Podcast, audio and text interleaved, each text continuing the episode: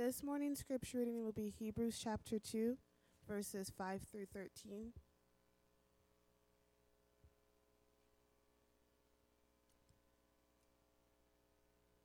Hebrews chapter 2, verses 5 through 13.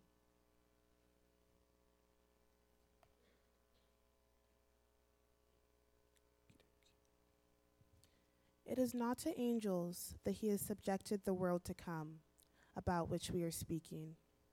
But there is a place where someone has testified.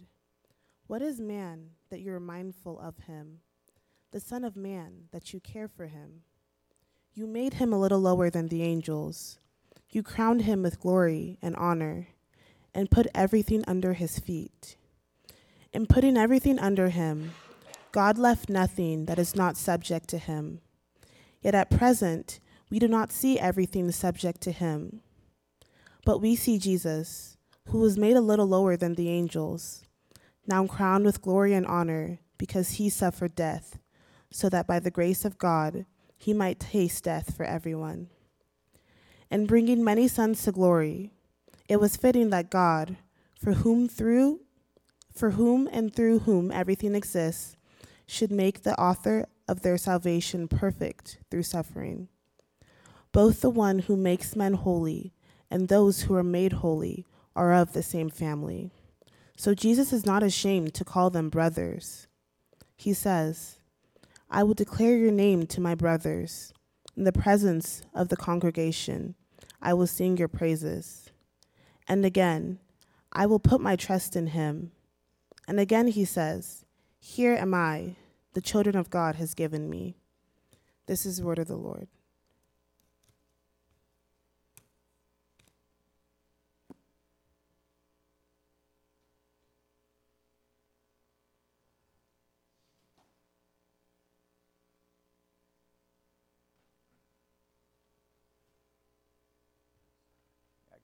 Close to Ron so he can hear. Yeah.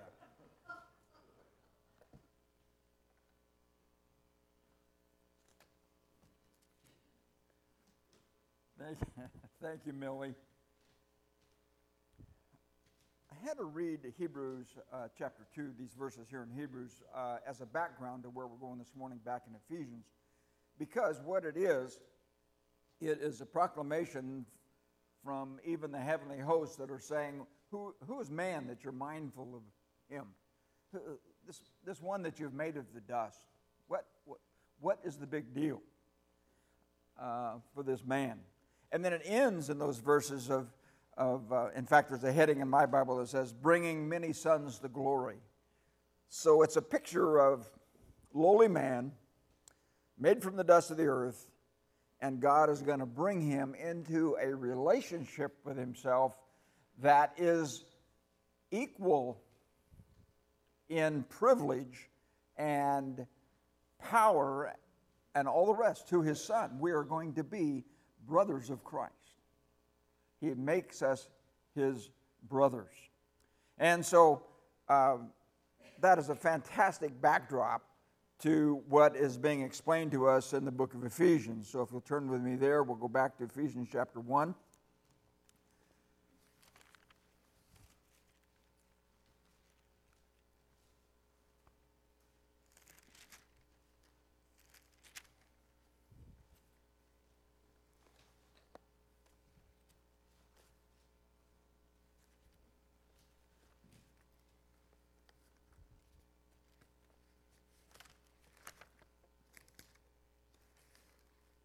Got to make bigger podiums.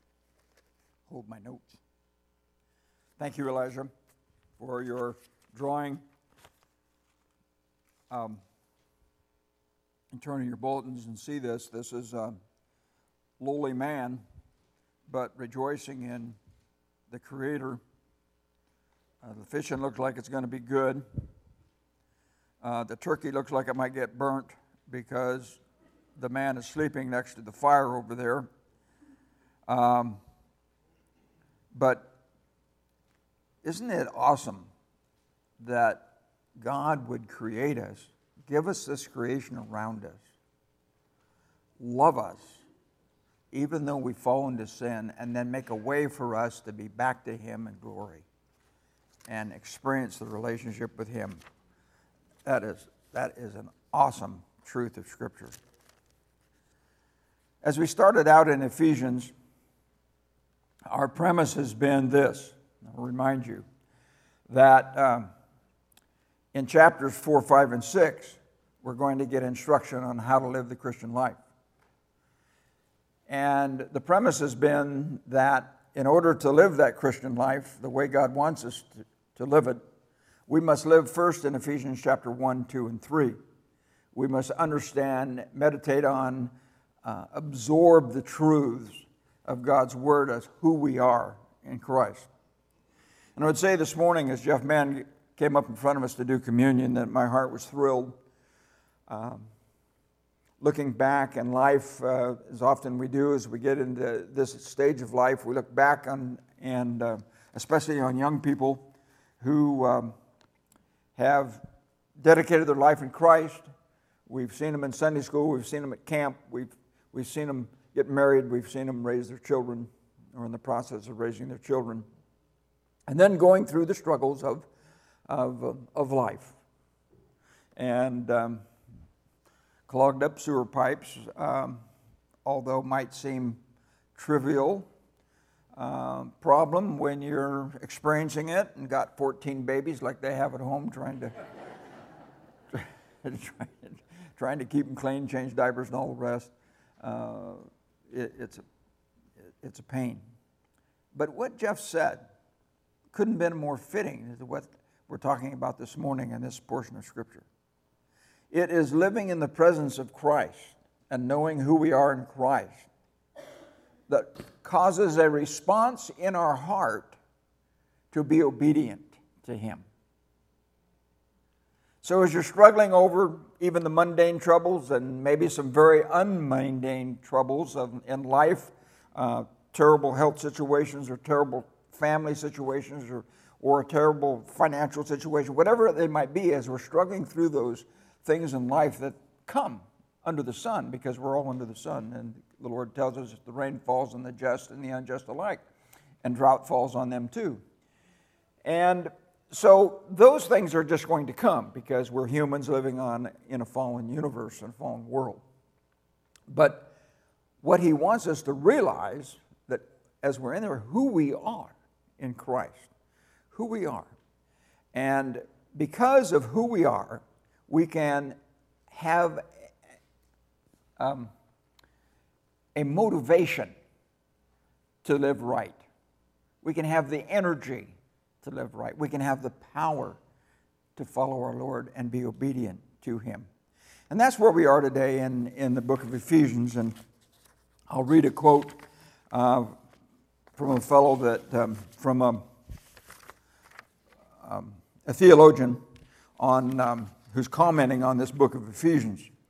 And as I was reading uh, through this book and studying the scripture, I read, I wrote this. This is, this is me. You can quote this. Thank you. Thank you. Only when we know who we are can we live like who we are.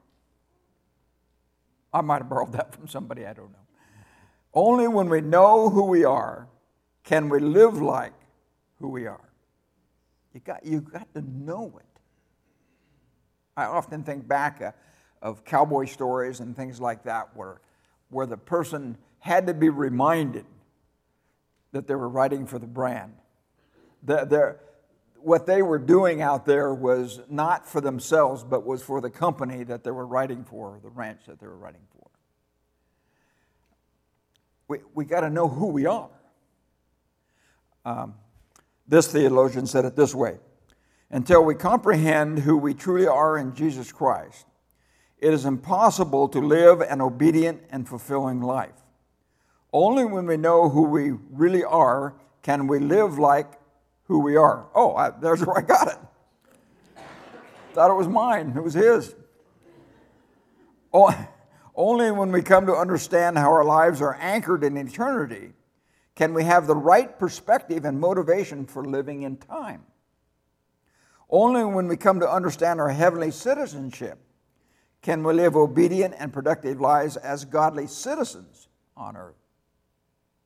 So, knowing our citizenship in heaven, knowing our relationship with Christ, knowing what He's already done for us, knowing that our sins are forgiven, knowing that He's nailed Him to the tree, knowing who we are in Christ,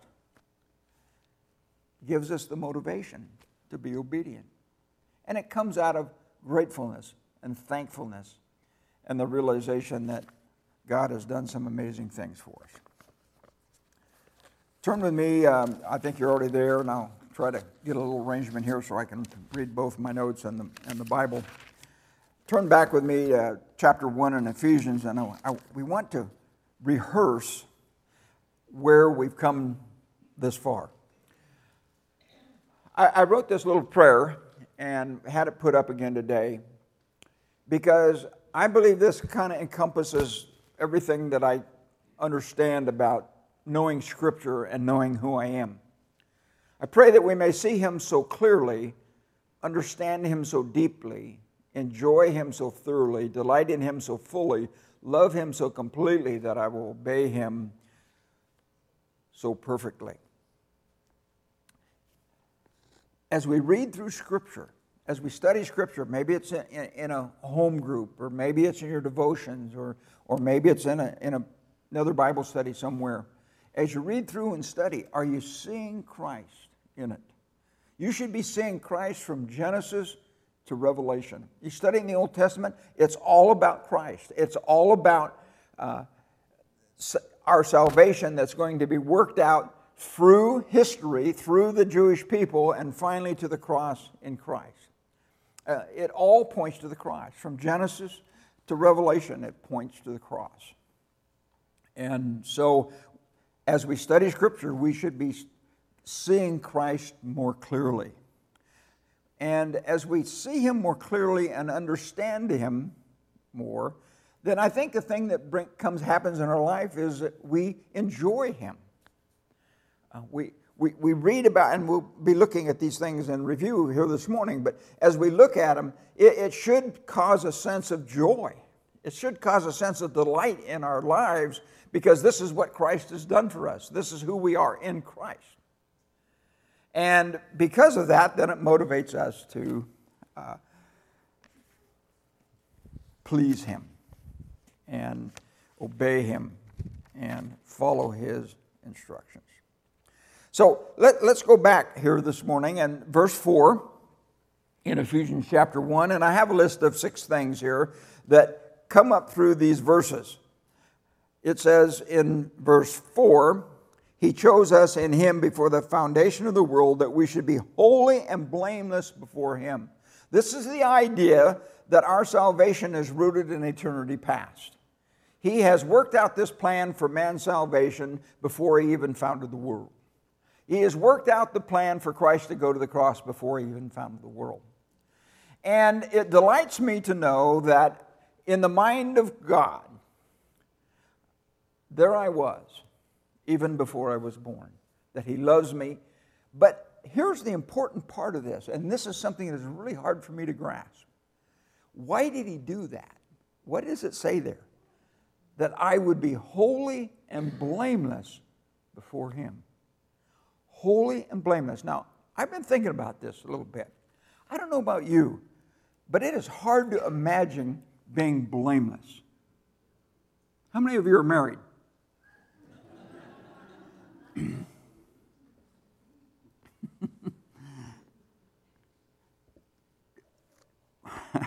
we live in a world, I, I live in a world, whether, whether it's family, whether it's business, whether it's something with my neighbor, whether it's something with my children, my wife. Is that my fault? Did I do that? Was it a mistake? Was it inadvertent or was I just being ornery? Uh, blame. It, it is hard to imagine living in a relationship for eternity where we're never in trouble. You know what I mean? Not, no, no trouble. It's not your fault. There is no fault, there is no blame. I, I mean, he has to really change me somewhere along this line. But that's the way he sees me now. That's, that's not my normal living experience. Whether it's in my daily job or duties or whatever, did I, did I forget this? Did I leave this out? Did I, could I have done it better? Oh, my, you know. Do, do, I don't know, maybe I'm the only one, but I feel like I, I, I kind of live under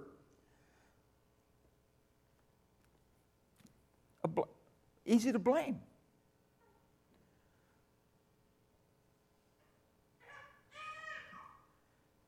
Maybe you don't, but I do. I, I do. I, I, I, sense that.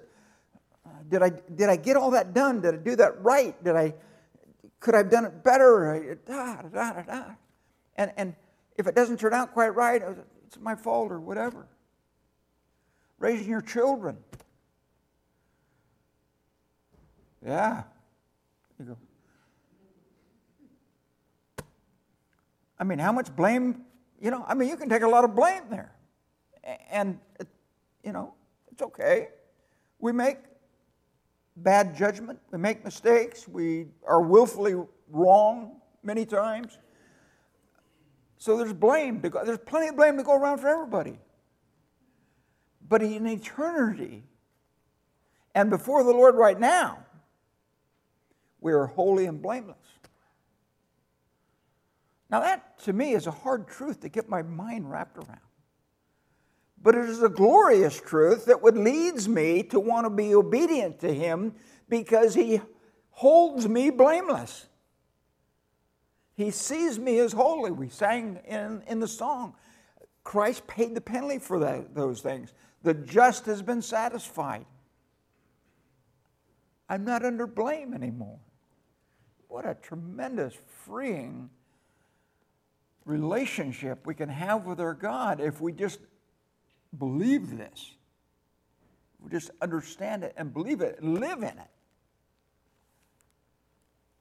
Glorious truth. Look at verse 5. It says, In love, he predestined us to adoption as sons.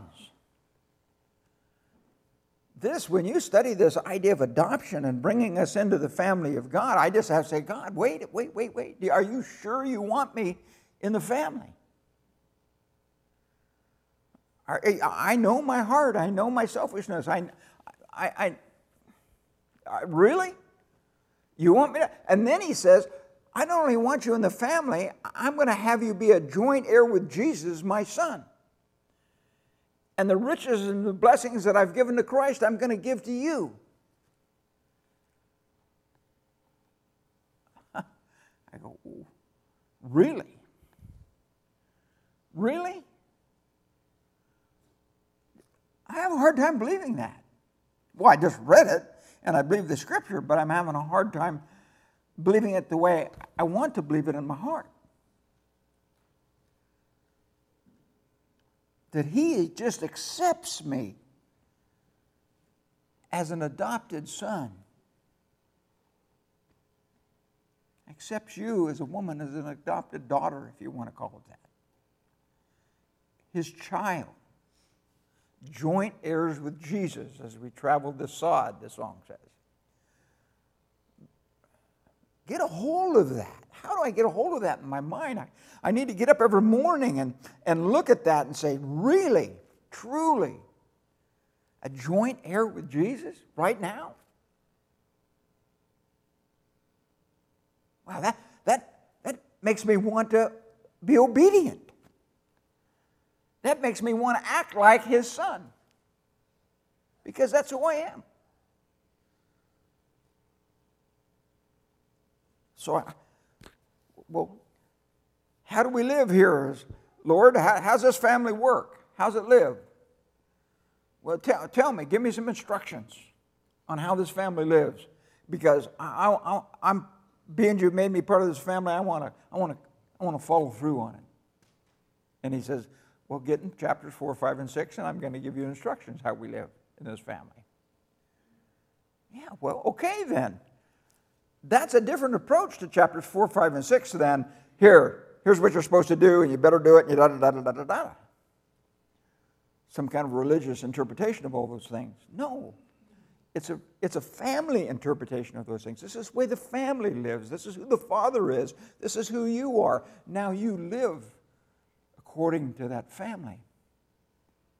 And you go, you know what? I want to. I want to, I want to do that. Verse 7.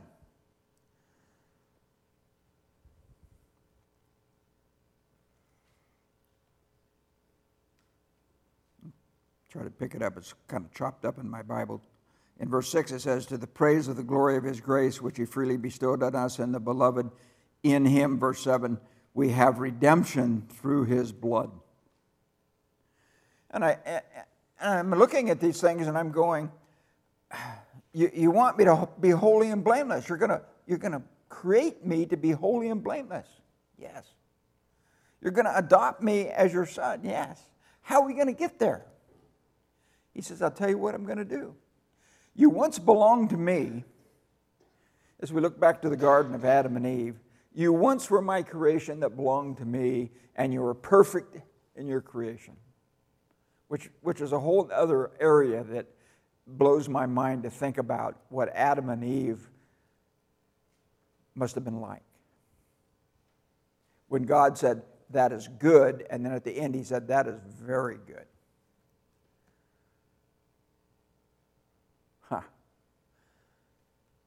I was just reading something here not too long ago about the young earth, and, and uh, it seems that some of our ancestors had 18% more brain capacity than we did, than we do today.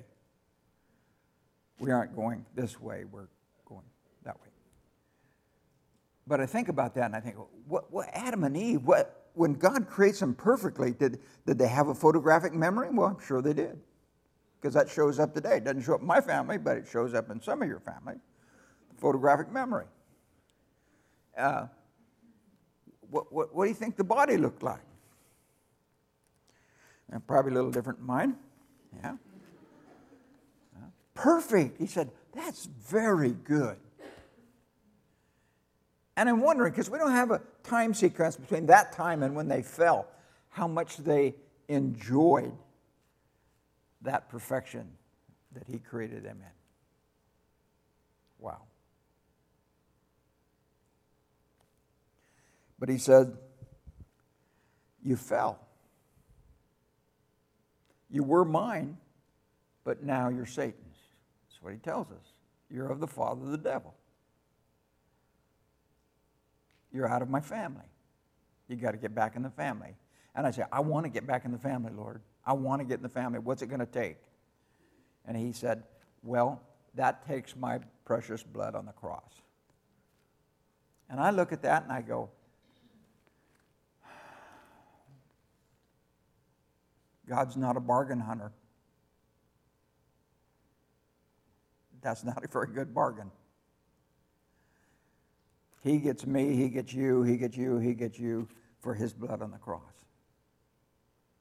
For that, life, death, shame, separated from the Father, what's he get? He gets you, he gets me, he gets other believers. I'm going to buy you back, and I'm going to do it with my blood.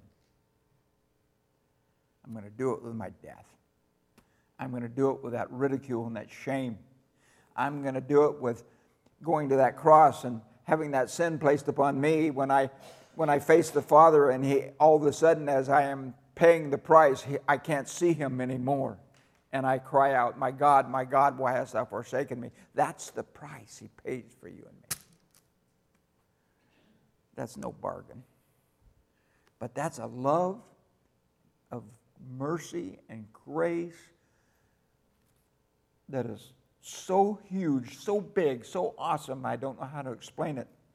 But I'll tell you what, it makes me want to obey Him, it makes me want to please Him.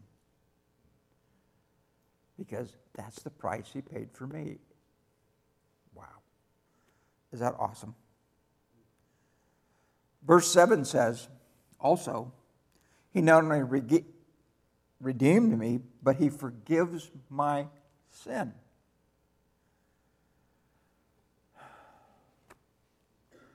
Now, I happen to know a few family situations in my life.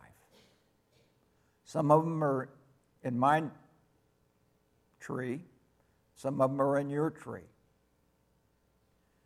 And I know that forgiveness sometimes does not come very easy.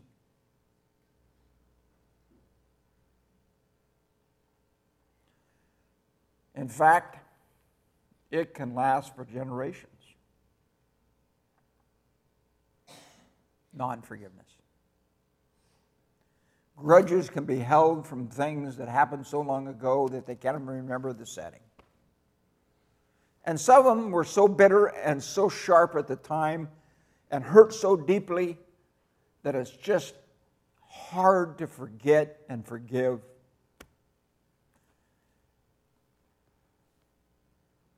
It just feels much better if I can just pull it up from time to time and go, someday I either need to get even or God needs to get even because I can't let go of this offense. And God says, I not only forgive your past sins, I not only forgive your present sins, but I forgive your future sins.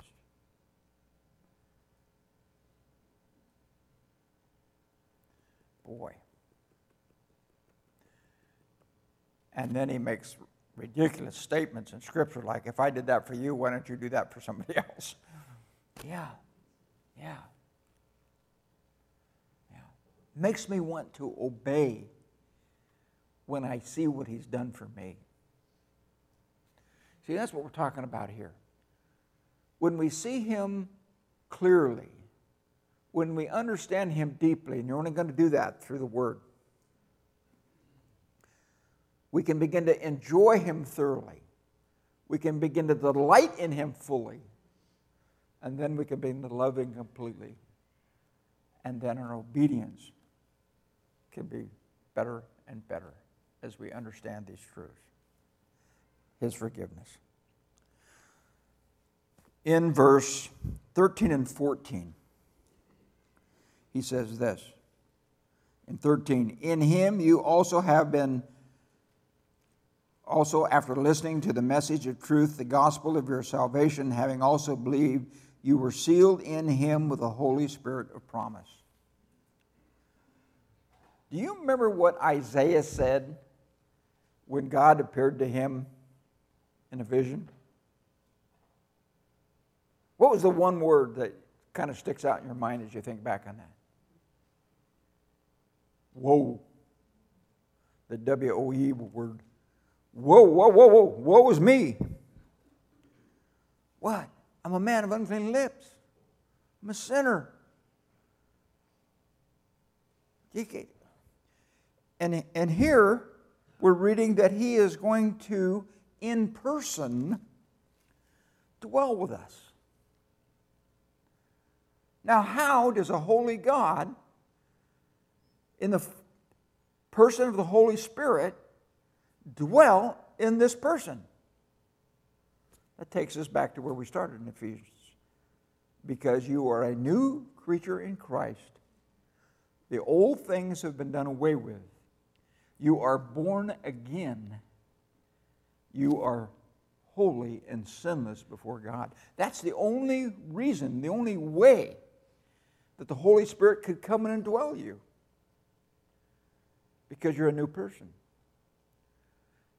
Do you live in the old contaminated house yet? Yes, of course you do.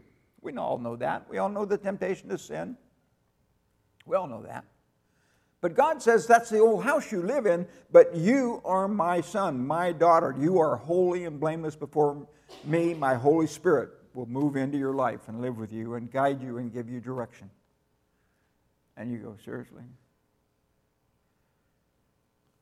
the Holy Spirit will take your word and help me to understand it. That's what's coming in the next, the next lessons. I think that's Derek. The next Sundays. The Holy Spirit is going to enlighten me. It's going to give me direction. It's going to convict me. It's going to take the word. You're going to actually live with me. Yeah, that's what I'm going to do. Well, in that case, I want to be obedient. I want to live for you in that case. You're going to be with me all the time. You're going to help me. You're going to guide me. You know how weak I am. You know, yeah, yeah, I, I know all those things. I know the house you live in, and it, it ain't pretty. But we're building a, a new person here. We're sanctifying a new person. We're changing you into the likeness of Jesus Christ. And you're going to be that forever. Well, in that case, I think I want to cooperate. And then he ends up with this You've been sealed with the Holy Spirit of promise, who is given as a pledge of your inheritance with a view to the redemption of God's own possession to the praise of his glory. Right up a little before that, he said it's uh, in verse in him in verse 11 also you have obtained an inheritance. You have eternity in this relationship this holy and blameless relationship with christ. You have eternity to spend with him and the others that, that are in the body of christ. Eternity. Eternity. He's going to create a new heaven or a new earth. Now, as we've thought on those things this morning, does that help you see Him more clearly? Does that help you delight in Him? Does that bring joy to your life? I hope it does. You know what Paul's response to that, to that as he writes that? He says it two times right here. He says, in the end of verse 14, he, he, to the praise of his glory. To the praise of his glory. That's, that's, what, that's his response to all this revelation that he's received from, from God about what's the whole salvation plan for man is. He said, It's to the praise of his glory. I, I, I don't know any other, any other way to say it. It's to say, sing, wh- however you want to do it, how great a God this is that would do this for. To the praise of His glory, to the praise of His glory. Our salvation is to the praise of God's glory. That's why you go back to Hebrews where we were, and the angels and what have you were saying, uh, What is man that you're mindful of him? And God says, Not only am I mindful of him, I'm going to make him holy and blameless and live with him forever in perfect fellowship. And the angels are going, oh, no, I, that's too much. But Paul says, to the praise of his glory. It's to the praise of his glory. That's why last Sunday I took us back to creation. Because creation is to the praise of his glory. Uh, we have um, some more of those DVDs out on the table. If, if you want one, uh, please pick them up. Uh, Jack has also put a couple magazines out there that you can um, uh, look at and subscribe to if you want to get caught up a little better on what's going on in this world and in science world about creation. Uh, I mentioned uh, last Sunday, and I, I just want to comment on this for a few moments because there were some questions about it. I said, I, I believe in a young earth. Uh, and if you take Scripture and you take no other out, no other influences, you just take the Bible and you read it and you interpret it the way it's normally to be interpreted, you get a six-day creation. Six days. There's three ways the word day is used in Scripture. One is a 24 hour period, one is a time, like you might say, in that day, looking back to the past, you could say, well, in that day we did this. It's used that way sometimes. It's also used as the difference between night and day. Those are the three ways it's used in Scripture. That's the only three ways it's used. And every time it's ever used with a number in front of it or associated with it one day, two days, four days, 26 days, 40 days ago every time that's a 24 hour day. So if you read through Scripture as it's normally to be interpreted, you end up with six days of creation. Six days. Six rotations of the earth, if you will. Even some of those rotations before he made the sun and the moon, as you look at the Genesis account. The other thing that you read, if you just read Scripture for what it's worth, you'll go back through the genealogies and you only go you won't go back that far. At the very most you would go back as 8 10000 years. That's a, that's a stretch. And most bible scholars think it's less than that in that genealogy. So if if i am just taking the information from the bible and studying it and reading it like i normally would i come up with a young earth and the six days of creation. Now, what would change that? What would change that would be if there was a body of truth or information that was so overwhelming to say something different, then I might look at that body of truth and then compare it to Scripture and if I was convinced that this body of truth was absolutely true, and I look at Scripture and it's absolutely true, then I'd have to start monkeying around with Scripture a little bit to fit this into it. And so I might think a day is an age or, an, or, or whatever. I've tried all that and it didn't help anyway. But th- that's, what, that's what would happen. Then that's what happens. Either you um, believe this body of truth or you believe this one, or you believe this one and you have to monkey around. You believe this one, but you have to monkey around with it and chop it up and do some of the funny things with it. Okay? So, I happen to believe that the body of truth, in parentheses, is not overwhelmingly on the side of an old earth. In fact, I happen to believe that the body of truth in real science is overwhelmingly in the favor of a young earth. Now, this is not a lecture on that, mm, I wouldn't do that. I would depend on other people's research and whatnot to do that. But I will tell you this that if it interests you, do this. Get on your computer, go to YouTube, and type in Young Earth. And you're going to find a number of videos there, a number of things. One of them you'll find is by a fellow by the name of Dr. Grady. And uh, you'll be interested to see some of the things. Let me just give you a hint about one thing. And I did this years ago. Uniformitarianism is the idea that you can measure something at this rate and extrapolate back and see how long this has been going on. And when I visited the Colorado Grand Canyon, I read the thing there, and it said there's so much sediment going down the river right now, and so if, I, if we measure that this year and we extrapolate it back, uh, we will go back to how many million years? Okay, that's called uniformitarianism. You will be surprised to know that uniformitarianism is probably one of the strongest arguments for a young Earth there is.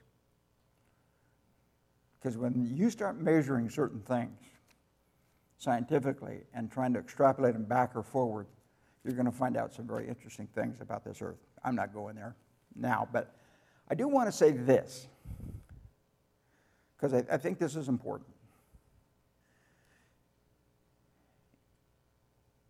Before you monkey with Scripture and try to figure out how this stuff over here that we're talking about fits in here. You better make very sure of what you're talking about here. Because if you don't, here's the consequences. You, you, and if you have children, you teach your children that this is authoritative, but so is this.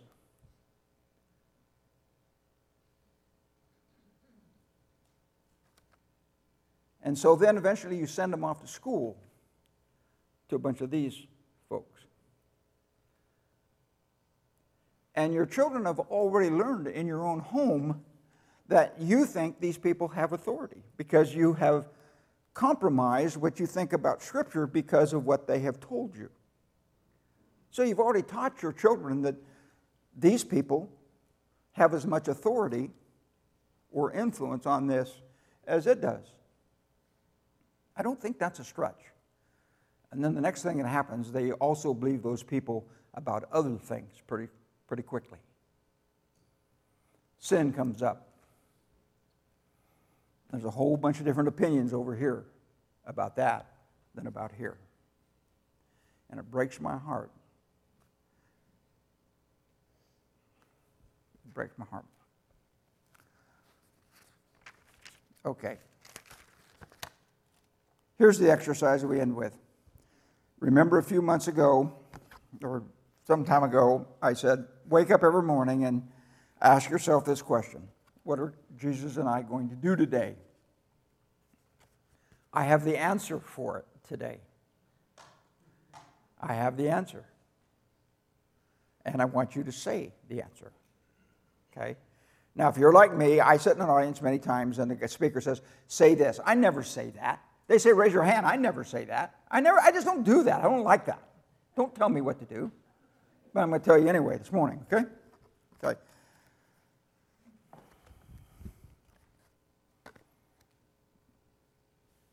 I'm going to give you a statement, and you say, to the praise of his glory. The eternal plan of God was to save me that I might be holy and blameless to the praise of his glory. I was adopted as a child of God.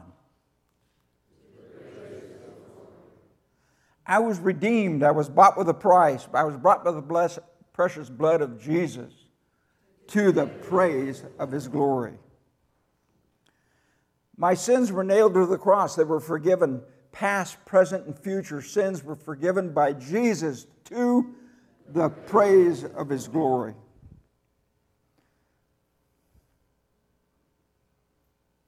I'm now indwelt and guided and directed by the Holy Spirit of God to the praise of His glory. I have a forever home. I am going to be in eternity with all, for all eternity with Jesus and other believers, and I'm going to be holy and blameless, enjoying that forever too. Yeah, to the praise of His glory. Our Father in heaven, I thank you for the word that you make so plain to us. I pray that as we see you more clearly and understand you and enjoy you and delight in you and love you, that our obedience will just be a thing of nature. It'll be a want to. It'll be a God, how can I please you? God, I am so thankful for your forgiveness. How can I forgive others?